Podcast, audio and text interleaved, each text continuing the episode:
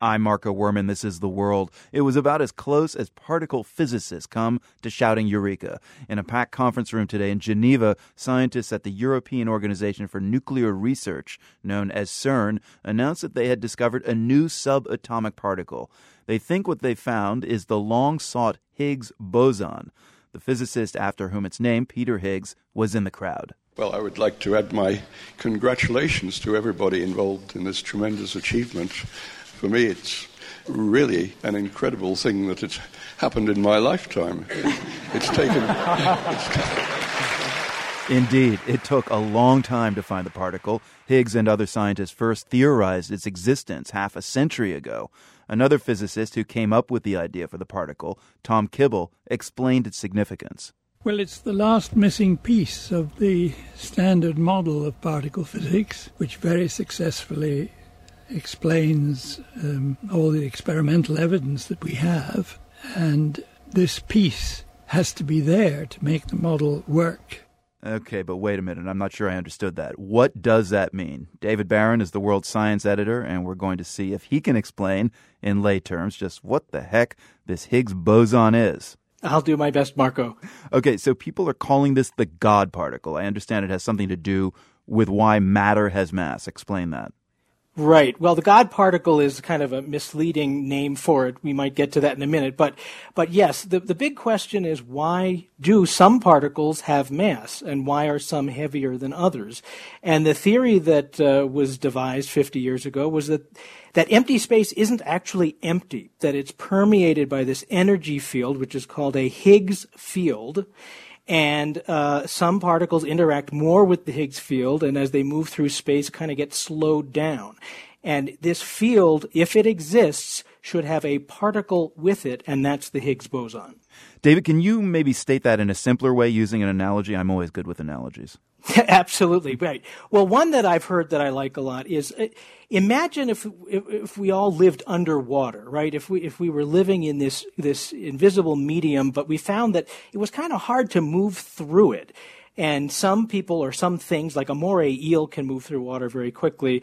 Uh, blue whale has a little more trouble; it goes more slowly. Mm. But what what is this thing called water? Well, if we're living in it, how would we prove that water exists? Well, if water exists, uh, there should be these tiny particles that make up water, and those are, of course, water molecules. Well, it's the same with this theorized Higgs field. If the field exists, there should be a particle associated with it, and this particle, which it took a very long time to create and find, that would be the Higgs boson. So it's sort of like a particle of water, but it's in this this energy field that permeates space. Okay, I think I get it much better now. So why do people call it the God particle, David? Back to that God issue.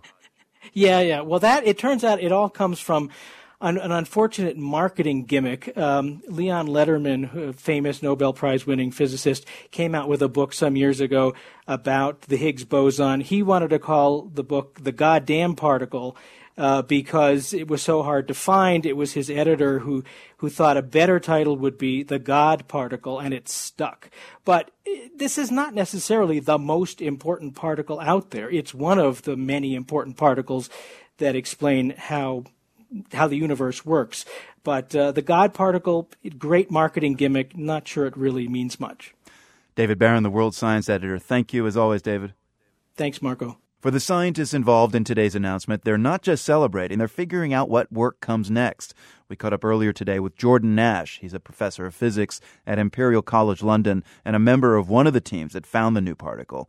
He spoke to us from CERN, the physics lab in Switzerland, and explained why it took so long to find a particle that was predicted by a theory half a century ago. Well, it's a really beautiful mathematical idea but it didn't have any predictions about the properties of this particle. It didn't tell us what it would weigh or where we should look for it.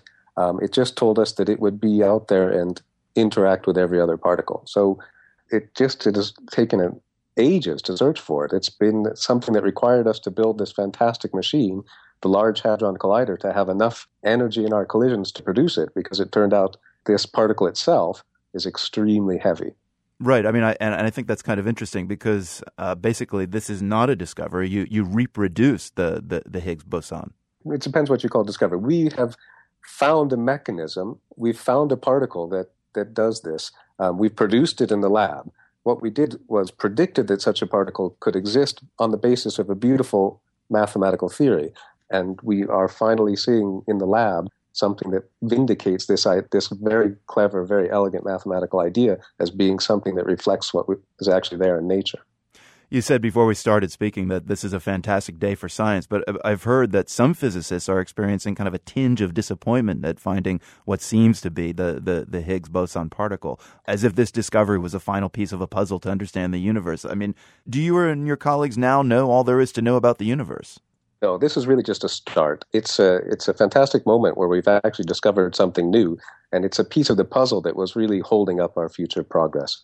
And it's going to be the start of a journey of really understanding it. So it's going to give us a lot of excitement and discoveries to look forward to over the coming years. And uh, we'll want to really produce a lot of them to understand how they work and really open up a new adventure in looking at the next phase of discovering how the universe is put together. And for physicists like yourself, when does the celebrating uh, Higgs boson uh, end and the new quest uh, for new discoveries begin? Oh, we've started the new quest already. So we're, uh, you know, we're busy trying to understand what all this means, and you know, we've shown you the first hints, but uh, we'll, we're already thinking about how we're going to attack this problem I have to say, this is probably one of the most spectacular discoveries in my career. And it's really um, exciting to know that now we're on the start of a, a journey to really understand in depth what's going on. And we have the tools now to do it. Jordan Nash, a professor of physics at Imperial College London. He's also a member of one of the science teams at CERN in Switzerland that announced today the discovery of a new particle, likely the Higgs boson. Professor Nash, congratulations to you and the team at CERN. Thank you. Thanks very much, Marco. And we've got a lot more online about the search for the Higgs boson and what the discovery means. You'll find links to our partner program Nova at theworld.org. And we've got a challenge for you. Explaining the Higgs boson in a few words is no easy task, but we'd like to see if you can come up with a haiku about this subatomic particle. You know how a haiku works. It has three lines. The first is five syllables long, the second is seven, then five syllables again. Here's what science editor David Baron came up with. God particle found. So say CERN scientists now. But whose God is it? Okay, so what's your Higgs haiku? You can tweet it, use the hashtag Higgs haiku, and we'll share the best ones later this week on the radio. Again, the hashtag Higgs haiku.